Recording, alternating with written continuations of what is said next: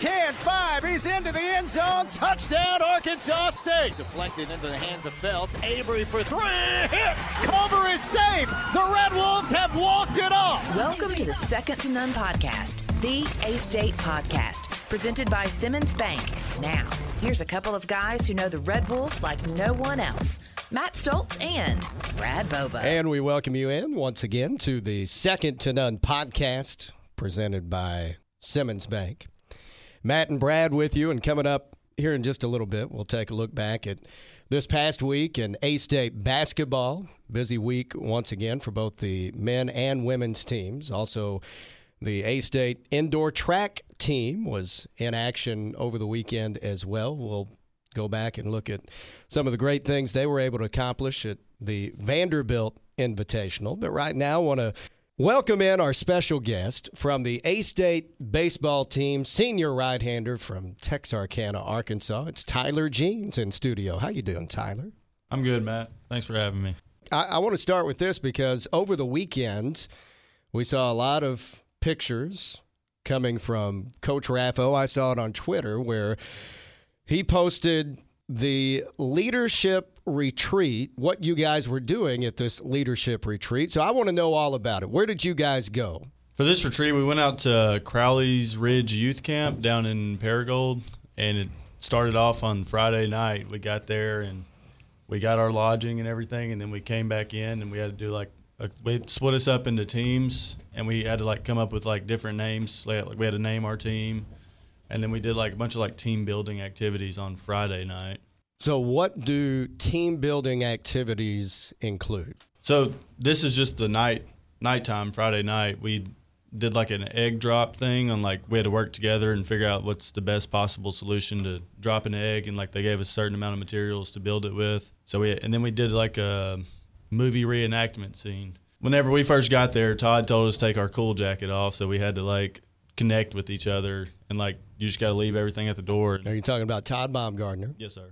You just had to leave everything at the door, and then you just got to realize you're just with the guys. And then Saturday we woke up about seven thirty ish, and then we got there and we had to. We were all in a team, and we had to like tie a rope together, like with everybody holding the rope. We had to figure out how to do an overhand knot with just while everybody's holding the rope. I saw a little tightrope picture. I think mm. the, the one I saw was with Daedric Kale. Did yes. you do that? I did do the tightrope. We it was like a it was a triangle rope. You had to build a it was you got another teammate and you had to like lean on each other and like form a triangle and walk all the way across the rope. So, a couple of points here. Number one, I love me some Tyler Jeans, but I, I, I can't. But just because of, of he hasn't been to Paragould very often. That ain't Paragould. That's right outside of Walcott. In fact, it's a little bit. I mean, it's closer to Walcott than it is Lorado, but it's between the two. Did you feel like you were in the middle of nowhere? I was absolutely in the middle of nowhere. It's about a mile from my house where That's I grew right. up. Really? Yeah. I had never been down there before. yeah, I mean, I grew up. I grew up. I knew uh, where um, he was going with that time. Yeah, uh, just yeah, probably maybe less than a mile from Crowley's Ridge Youth Camps where I grew up. So, I'm familiar with the middle of nowhere. So, did this leadership retreat did it work? How much closer do you feel to your teammates after what you guys went through this weekend? I feel a lot more closer with my teammates just because like we were all out there. We had no phones or anything. It was just like us out there in the middle of nowhere. That's kind of weird anymore to be without your phone at any point. I mean, you go 10 minutes without your phone, you feel kind of helpless, don't you? I did feel helpless at first. But it was we were all we none of us had our phones, so it made it a lot better. It's kind of liberating though too when when you're without that thing for a little while. But you got to bond with your teammates. That was good. Now I want people to get to know your story a little bit. You're from Texarkana. So when did you start playing baseball? I started playing t-ball at the age of three, I believe. So was baseball the number one sport for you? It was. I mean, I played football for a while. I played basketball a little bit too. I wasn't very good at either one of them. Baseball was. I grew up watching my older brother play, so I think that helped me out a lot. I knew I wanted to play baseball. Now, your older brother Trey actually played at ULM, right? Yes, sir. He started out at University of Lafayette, and then he got hurt, and the coach that recruited him, Coach Deggs, left Lafayette, so he got released from there, and then he went to Seminole State and played there for two years, and then he went to ULM. So, what position did you play in football? Sophomore year, I was a cornerback in strong safety and free safety. I, okay, I can go for that. I believe that. Now, from a baseball standpoint, I always like to ask. I mean, because I'm guessing for for a long time as a kid, you were probably the best player on the teams you played on, whether it was hitting or not. So when did kind of pitching become a thing? Believe it or not, I actually didn't make my high school varsity team until my senior year to start pitching. So pitching became it didn't really start happening until my senior year of high school. I mean, I pitched a little bit my junior year, but I was always just like a hitter for the most part. Even though your brother had pitched, mm-hmm. you didn't really pick it up until later on. I pitched when I was younger, but I mean, I'd never threw very hard, honestly. I didn't throw hard until probably my senior year. What happened? No idea. It just kind of happened. just all of a sudden, you started throwing harder. After a good senior year, you ended up going to Northeast Texas Community College, right? Yes, sir. Now, you pitched there in 2018. So this is, you're going in now to your sixth college season. But you were there in 2018. Did you get hurt after that? Is that So is I that kind of how it went? I pitched my freshman year in 2018, and then uh, I threw pretty well for a freshman that year. And I came back the next year, my sophomore year, and we went to the JUCO All Star game. And the game got rained out, so they had to throw bullpens on the inside. And I snapped my UCL and on my fourth pitch and into that. And then I ended up not having surgery until the January of the next year, and it was a 14 month recovery. And then COVID happened, and then I ended up here with nothing. They took a chance. So you were at Northeast Texas for three years, but only one year actually got counted against you because you redshirted in 19, the COVID season in 2020. So you really hadn't pitched in two years when you came to Arkansas State in 2021. And I know Brad and I have had this conversation about you. I can't remember anybody being thrown into the fire quite like you did your first year at Arkansas State. You started, what, four games in 2021, which was your first season here, but three of them were on the road against top 10 opponents Mississippi State, Ole Miss, and Arkansas. That was the first ever meeting against mm-hmm. Arkansas back in 2021. Did you make Coach Raffo mad at some point No, during the season? I mean, how, how did that come about? I have no idea. I, we were playing Mississippi State the next day, and I got a text from our previous pitching coach, and he said, "You're starting tomorrow." And I was like, "Okay." So I want to go back to the that Arkansas game because that's a season where you know Arkansas you know was pretty widely held and, and justifiably so as to the best team in America. And you go and you got A State and Arkansas playing for the first time, and Arkansas wins the game. But it, from my standpoint, it felt like the player fans on either side were talking about out of that game was Tyler Jeans because you shut him out for four innings. I mean, kind of what that night. You know, pitch at that ballpark against that team. So, what it do for your confidence? Uh, it was an incredible experience for one, and it I don't know, it just built up my confidence throughout the year, and it people everywhere knew about that game somehow. Like every everybody we played for the rest of the year was like, "You're the one that pitched against Arkansas, aren't you?" And I was like, "Yeah." that season you were kind of able to build on that going into last year, your second year here at A State, and actually started the year in the rotation as a weekend starter, but your role really ended up being towards the back end of the bullpen. That was a role that you thrived in. Did you feel comfortable as kind of that back end guy last year? Yes. So when we started out of the rotation, I would say I, I wasn't very comfortable at first because I had to get back going. And then when when I got moved to the back end, it just kind of like took off for me. So I definitely think it helped me out a lot. I want to bounce back a little bit to touch on something you just kind of mentioned because you said JUCO, you know, you play a year, and then you said snap a UCL, which means that's means that's what you have Tommy John surgery for. And there's a lot of times, uh, it's it's not like people sign up for John, Tommy John surgery, but a lot of times pitchers will kind of come back and when they get past it, kind of say they're physically better. Did you find that to be your experience? I definitely feel a lot better now. From the two years I, I had off, I think it took me a while to find everything again.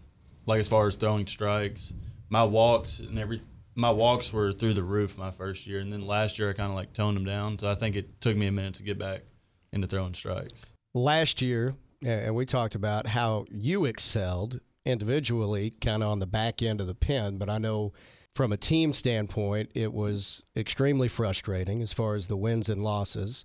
22 new players have been added to the roster this season. This is a very different looking team than a year ago. You're one of the returners, so you have a unique perspective here. How is this team going to be better? How much better can this team be than what we saw a season ago? I think we will be a lot better than last year, considering our outfield is extremely athletic. I think this year we'll see more stolen bags and more aggressive like behavior on the base paths. I think our pitching staff will be a lot better in terms of velocity. I think we'll throw a lot more strikes this year as well. And offensively, I think we we have the power to like we can hit it out of the ballpark or we can bunt on you if we need to. Mentioned all the new guys. I mean, when you guys show up, you know, at the start of school or whenever you guys have to report, was it like showing up for a summer team, having to learn a new roster? Yeah. It was a different look in the locker room for sure at the beginning. Everybody have to go with name tags or how long to get stuff figured out. we had our locker tags. everybody, yeah, or everybody be sure you're sitting right by your locker so everybody knows who you are. Tell me about your improvements. Just how have you changed as a pitcher from last year to this year? Have you added some new pitches this year? Velocity up? Anything different about your repertoire? compared to last year, so I started off the season. I had one and a half pitches that I was pitching with. I pitched with the fastball and a changeup for the most part. Midway through the season, my changeup kind of fell off, and then somehow I learned a slider in the middle of the game, which came at the end of the season, which helped me out when my strikeouts started going up. And then this year, now wait a minute, you you learned a slider in the middle of a game? Is that what uh, you said? In somewhat, I was throwing one in the bullpen. You just kind of found it. I found it somehow. Oh, we had Tyler Zuber in here a few weeks ago, and, and he was talking about how he just kind of found that filthy changeup mm-hmm. a couple of years into his pro career, and he had never felt it before, but somehow it just kind of clicked. I guess you had that moment where that slider clicked. It just everything that AD had told me or been telling me during my bullpens kind of like wasn't making sense at the time, and then finally I felt it one time, and then it made sense.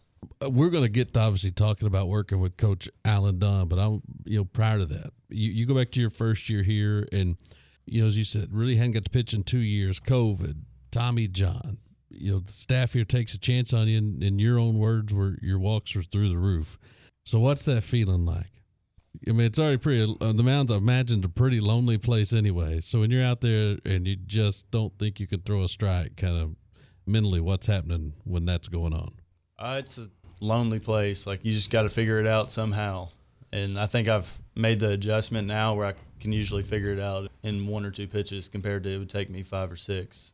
If you got yourself one of those spots, not that you will again, because I don't think you will, but back then, and you're, you're just struggling to throw a strike. I mean, you at some point do you start kind of are you looking over there to see if somebody's walking out? I mean, just what are you, what are you trying to process? Honestly, I don't it's hard to remember because it's so lonely up there. You just kind of like, I don't know. You're never going, for Pete's sake, come out here and get me. I don't think I've ever done that because I've always wanted to be up there throwing, but I don't like I never wanted to come out the game. But at a certain point, you realize you need to, or you embarrass yourself. well, and we're talking about a pitcher's mentality here. You know, we talked about how I mean, you've been a starter, you've been a back end guy, and I know going into this season, you're preparing to go back into a starter role. So, how does your mentality change from being, you know, that that closer type guy to being a weekend starter? I think my confidence is going to be a big part of this year because my arsenal's a lot better this year than it has been. And so I think that's going to help me out because I think last year I just kind of like lacked confidence uh, as a starter, and I think I have it this year.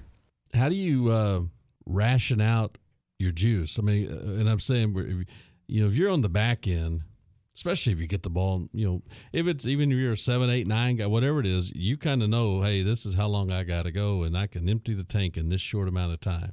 How different is it to you try to spread that out, stay sharp, but still kind of spread that out over the course of what you hope is a long start? I think it's going to come down to conditioning. I think I'm going to have to like train myself, like when we start inter squatting on Friday to like be able to spread everything out and not lose velo going into like the fifth or sixth inning. Tell me about some of the other pitchers we're going to be impressed with on this staff. I think Austin Capella is going to be a big part of our team. He's also another pitcher that can run it up pretty good. Another one that we're looking at is Kyler Carmack. He's a redshirt freshman from last year. Significant velocity improvement and stuff improvement. Hunter Draper is another good one. He's a slower lefty that's going to come in behind one of us, or he could end up starting. We don't know. I think we have a lot of different like pieces we're going to have to put together in the first few weeks and figure out what's going to work for us best. So you get a second year now working with with AD, as you said. This time a year ago, or just over a year ago, when he gets here, obviously you guys know the resume. You know the guys, the big leaguers he's worked with, the draft picks and all Americans, and that. So just he had street cred already, but just to then really kind of get into it with him and go through a year and now year two working with him. What's that like, and and where has he helped you? AD's an amazing guy for one. I think that helps out a lot just to begin with. And then for me, his biggest thing to me was I already had the stuff to pitch, and now I just needed the confidence to get up there and actually do it. Because that was the one thing I lacked in my very first year was confidence. Considering I got thrown to the fire, which that I think that helped me more than it hurt me because now I look back and I've already thrown against all those SEC teams and I already know what I can do against them. And just looking back a year ago from when he first got here, we can when when I'm talking to him, we we look at where was this pitch at, not if not as if it was this pitch was in the strike zone. Compared to like it's more location and command than just getting the ball in the strike zone now. So you got the confidence and you've got some new technology too. And uh, I've seen this on social media here in the last few days as well. And I know you kind of did a testimonial for it, and so did AD at one point. But this Armilla Tech company has come in and they've helped you out as far as the communication goes, as far as you getting your pitches. So take us through that process. How does this work? How does it help you? So our Militech technology that we wear on our wrist or our belt, and it just comes. AD has an iPad over there, and he can pick the whatever pitch, location, if we want to pick off or anything, and we get it straight from him rather than having to go through a middleman like the catcher giving signs, which is a lot easier to pick up for other teams. This way, you just get the sign and you step on the rubber, and then you're ready to go compared to him having to talk into a walkie-talkie. And now we can just get up there and go. It's a you get in a better rhythm as a pitcher. You know who invented this? A pitching coach, I guarantee you. Because you know what's done? It's eliminated the shake off. Like right, you just I mean, you get you get here pitch, throw pitch. That's it. Yep. Receive pitch, throw pitch. That's it. It's a lot harder to shake off now. well, and I would think too, you're getting the pitch sooner so instead of you finding out what the pitch is going to be when you're already on the rubber, you can know before you step on, right? Does uh, that help you mentally prepare for the next pitch a little bit better? I would think so. It definitely helps because then you know what you kind of understand what you're trying to accomplish. You can like start setting up hitters and like you know you can plan ahead. Does the rest of the team do they get similar communication? Yes, the, everybody on the all starting nine is wearing a wristband. So a first baseman knows if a pick's coming. The middle infield knows if the pitch is going to be outside, which way to shift.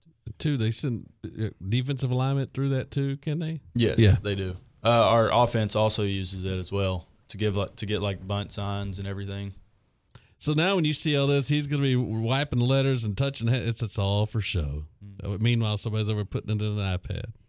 I think or Coach Raffo's holding an iPad at third base. I think he'll be in the dugout with it this year. Is that the way it's going to work? I think so. Okay. Well, there we go. That's technology is changing everything. Sure is.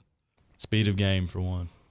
Well, interesting to see that that will yeah. be an interesting thing to see because you could just bank on like it wasn't going to be less than three hours. If the and if the first number was a two, right, it was a pretty quick game. It'll be interesting to see if that's kind of the case if it impacts the speed and pace of play. Tyler, however fast the game's going to go, we're excited about seeing you pitch this season. Excited about seeing you and your teammates, this new look roster on the field here in the next couple of weeks. Appreciate you coming in. Good luck this season, and uh, hopefully, got a whole lot of wins coming up. Yes, sir. Thank you for having me. All right, that's Tyler Jeans joining us here on the Second to None podcast presented by Simmons Bank. We've got more to come right after this. When we play today, we win something bigger than ribbons or trophies. We win our tomorrows. Wherever we play, wherever we fight, wherever we overcome odds, we're winning our way. Simmons Bank is committed to supporting women athletes in the communities we serve and are proud to be an official sponsor of A State Women's Athletics. Not just for a season, but for a winning future. Seasons are short, but fierce is forever. Simmons Bank, member FDIC. Well, it was another busy week for the A State basketball teams. The men wrapped up their four game homestand couple of games against two of the best teams in the league. And I guess we could have said that last week, too. In fact, we did with Southern Miss and Texas State. But I think we actually took that up a notch this past week with the Cajuns and Marshall coming to town. Mike Balado's team hosting the Cajuns on Thursday night lost that game 80 to 71. And they were down 29 to 15 early on Yep. in this ball game. I think eight or 10 minutes in. It was real fast paced to start the game, but I thought our guys really settled in after that. I mean, I bet you, you trim it down close to that. It's it's pretty much an even game for the last thirty five minutes. I think it's just it's just one of those games sort of just seem to start down behind and just spend the rest of the day trying to get caught back up. But but you're you're right. I mean, just from that point, from being fourteen, I mean, it was just sort of a back and forth from there. Got it down to five a Yep. few times there Early in the, in the second, second half, half, yep. but you know the Cajuns hold on. They win 80 to 71. Terrence Ford led the way in scoring in that game for the Red Wolves. He had 14 points, but in the final minute of that game, he was injured. He had a strained Achilles, and the Red Wolves had to go without the outstanding freshman on Saturday against a Marshall team that this is as talented of a team, as big of a team as the Red Wolves have seen. And, you know, going without Ford the other day, a team that came in on a six game losing streak, you know, we didn't know what we were going to see out of the Red Wolves. Mm-hmm. And Marshall, on top of everything else, is one of the best rebounding teams in the nation. They start a freshman who is 7 1 and is top 10 nationally in both blocks and rebounds. And top 10 in the country in offensive rebounds is Marshall. But A State was plus 13 on the glass in that game. They out rebounded Marshall 44 to 31. Had 16 offensive rebounds to Marshall's seven. The effort was absolutely off the charts. it was. I mean, I just, you know, I, I give our guys, and, and so it's got to start with the coaching staff, you know, a ton of credit. They just keep working and they scratch and claw. I mean, the issue is, as the issue has been, is that they just sometimes have a hard time finding a way to score. That they never kind of let that just turn into affecting their effort on the defensive end and, and causing them to lose big. I mean, they just they scratched and clawed, and in this game for sure, just same thing. Just felt like you're always behind, and we get nearly caught up, and Marshall would hit a shot and go on a little run, and you get them almost reeled in, and they'd hit a shot, and it felt like it was going to go that way the whole game, right up until you get a turnover and a bucket with three seconds to go to tie it up. See David Early inbound, facing that full court pressure. Shown by A State. Lob it in. Julian Lual got the steal. Lual left side the field. Six seconds left. Caleb driving all the way to the hole. Lays it home. 3.4 seconds to go. Here comes Curfman. Shot from midcourt. No good. We're going to overtime. Yeah, just an incredible finish to regulation. Marshall was out of timeouts, so you know if you can find a way to steal the inbounds pass, you know that Marshall can't call timeout there. And Julian Lual gets the steal, gives to Caleb Fields. He drives and scores, and you end up going to overtime. But Marshall controls the overtime. They end up winning eighty-seven to seventy-eight. Avery Felts with a career high 18 in this game. Caleb Fields, his second career double double, had 17 points, 10 assists. After the game, Dan D'Antoni, the brother of longtime NBA head coach Mike D'Antoni, was very complimentary. Dan in his ninth season as head coach at Marshall, which is his alma mater, Yeah. and he does a great job there. Very complimentary of just how hard the Red Wolves played and said, you know, this is a team that played a lot better than their record indicates. So hopefully there's some more wins coming very soon. you know, two guards down because you know, Caleb London still wasn't out there, and you mentioned Ford being out. Look, if you if you took a straw poll out there, people to watch this team all the time, and you just ask, "Hey, who's this team's best player?" You'd get some answers from people that said it was Terrence Ford. Yeah. Right now, you know, so to be shorthanded and, and go in there and just scratch and claw and give yourself a chance, it, it was really a, a performance, a really good one. And you, you hate that they didn't paid off with the win because, golly, those dudes played hard. And we also kind of got our first glimpse in that second half when the kid got kind of got back in it. We saw sort of what can happen when Malcolm Farrington and Avery Felts hit shots at the same time. Oh, yeah. It was encouraging, but unfortunately, the Red Wolves fall short. Meanwhile, the women's team, they went on the road and finally got that first conference win Thursday night as they went into South Alabama and won handily, 63 to 47. Hmm. They out rebounded the Jaguars 55 to 29 in this game. Lauren Pendleton with a double double, 23 points, 10 rebounds, but just a, a good performance. Always good to win on the road. you know, this was a matchup of teams that were each looking for their first conference win. So even for a certain degree of A State wins, and you could say, well, South Alabama's not very good. They hadn't won a conference game. They turned around Saturday and beat Texas State and got their first conference win. I think South Alabama did. So Wow. you know, A State you know played well in that one. You know, and played tough. You look at those rebounding numbers, right? You got to play tough, and that's really. I mean, I don't think there's any mystery that that's what this team had been challenged to do by the coaching staff.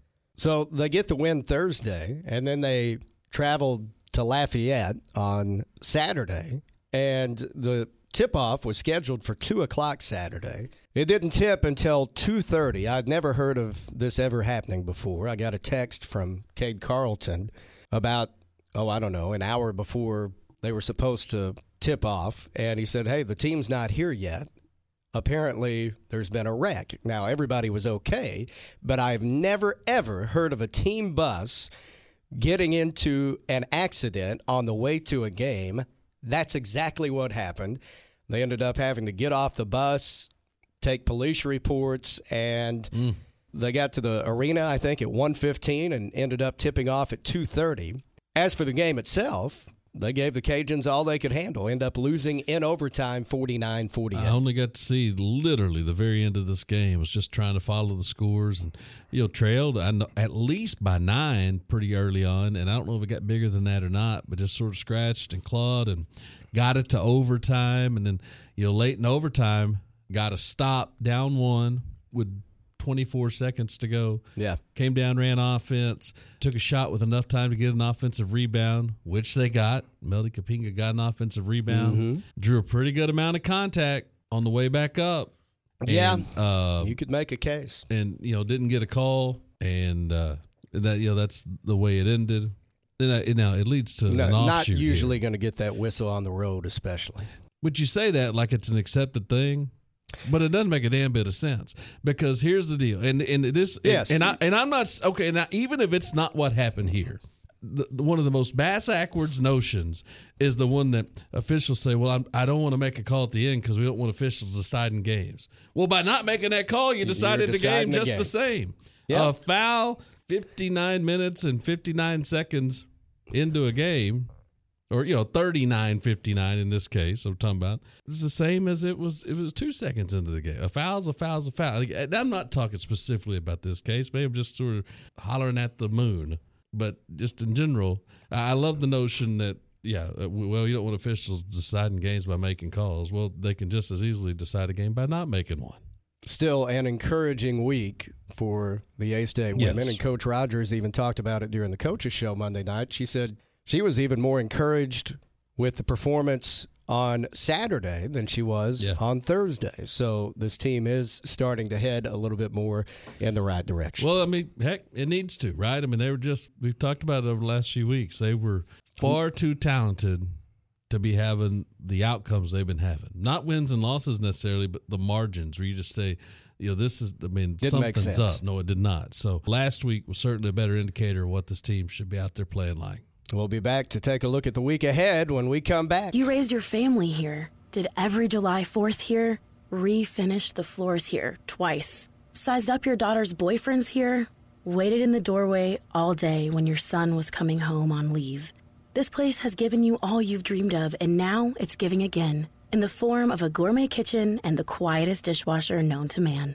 Realize your dream with a home equity line of credit from Simmons Bank. Dreams realized. SimmonsBank.com. Member FDIC equal housing lender subject to credit approval. Wrapping things up here on the Second to None podcast presented by Simmons Bank.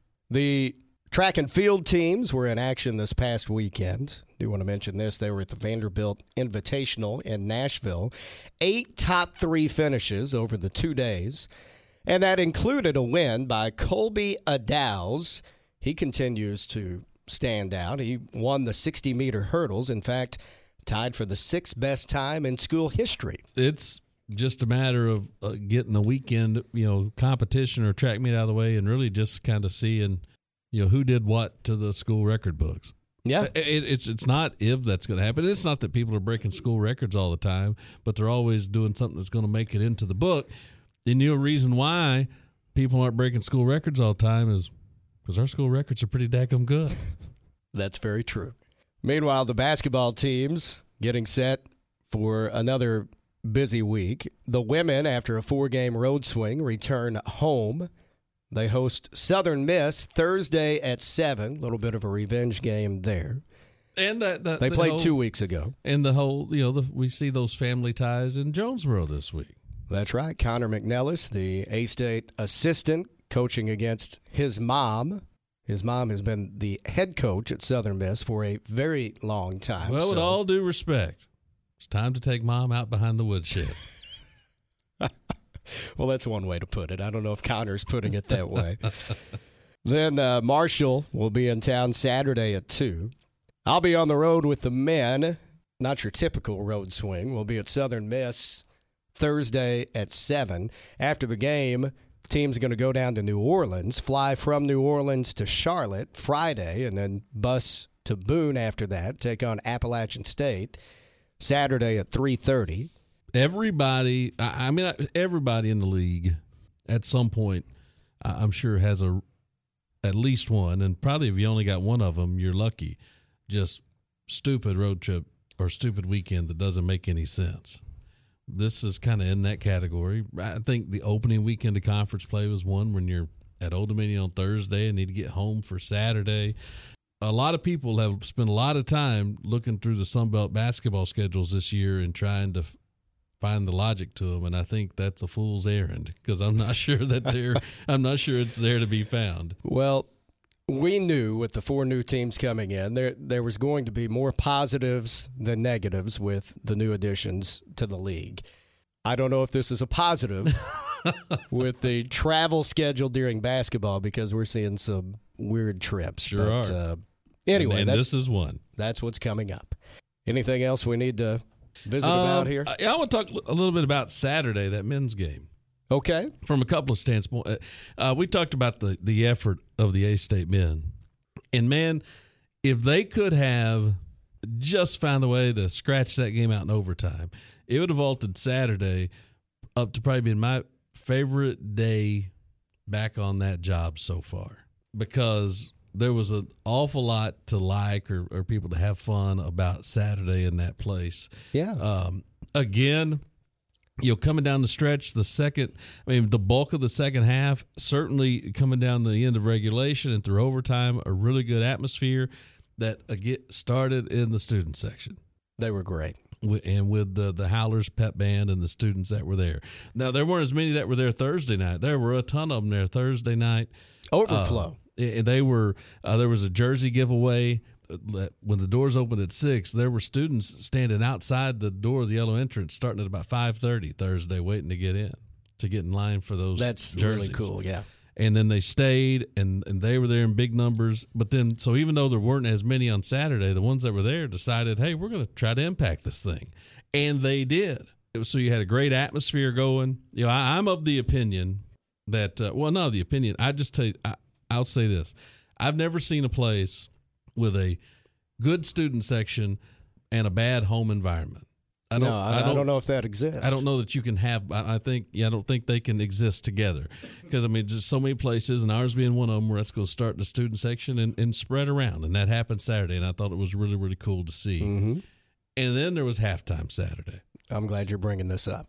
You know, we just sought out different groups to try to come in, and perform, whether it be little dribblers. We got more of that coming. Like this weekend, uh, our, our cheerleaders and, and dancers are doing a youth clinic, and those kids are going to perform at the women's game Saturday. And we got other stuff coming down the stretch. But what I've been looking forward to is I, we had worked with uh, the lady's name's Teresa Book that works with Area One Special Olympics, and um, she worked to help find us two of their basketball teams to come in and play a short game against each other at halftime of one of our games. And there was a there was a bigger event on campus Saturday for Special Olympics, uh, covering a lot of sports and a lot of A State athletes. As a matter of fact, were involved in that. But then when it was over, you had the the Warriors from Jonesboro uh, Human Development Council, yeah, or Center, and the Area One Panthers came to First National Bank Arena played a game at halftime and put on a show. You ain't kidding. and I'll tell you this, and, and I'll kind of go back to the crowd the other day. I thought just down the stretch of that Marshall game, it was incredible. I mean, it was the fans that were there were so into it. They were on their feet and made such a big impact in that game. But during halftime, they were every bit as into it and they had every right to be because that product on the floor was so fun to watch. Honestly, I, even with what happened the rest of that game, I'm not sure that the end of that game between those two teams representing uh, Area One Special Olympics, the end of that game may have been the loudest it's been in there all season long. because you know, we, we just it was because you know, because they weren't really. It wasn't like they had a scoreboard going, but I mean, I kind of knew what the score was, and but you had you know one team, the Panthers hit a couple of shots and they got up four nothing. Well, then all of a sudden the Warriors come down and they get a dude. He just pops. He just pulls up in transition and boom hits a three and people cheer. Well, they go get a stop. They come down again. Same guy. Boom hits another three. Now the crowd's full on. They're oh like, yeah, they're into it. Uh, and it and it ends up it's like maybe seven to or it's eight to seven, something like that. Uh, the the Warriors, if you were keeping score, which I was just because I keep score. Sure, the Warriors. That's what we do. We're leading by one, and I knew I but they needed to play till about six thirty on the clock because you know at some point the teams come back out, and so I'd gone to our clock keeper and said, "Hey, I'm going to need a buzzer at about six thirty. Well, the Panthers got the ball by the, but the time they got it, it was already at probably six twenty or so. Right. So I'm I, I, say on the on the mic doing PA, hey, we got we got this the last possession, and our guy our uh, credit to our guy keeping the clock to to pick up on that and know not to th- ring that buzzer. Let the possession play itself out. Boom! A guy hits a three, and our clock guy did a great job because as soon as it went in he did so it sounded like the world's greatest buzzer beater and the place just went oh, nuts. everybody amazing. on their feet and uh, it was it was i was what it was cool.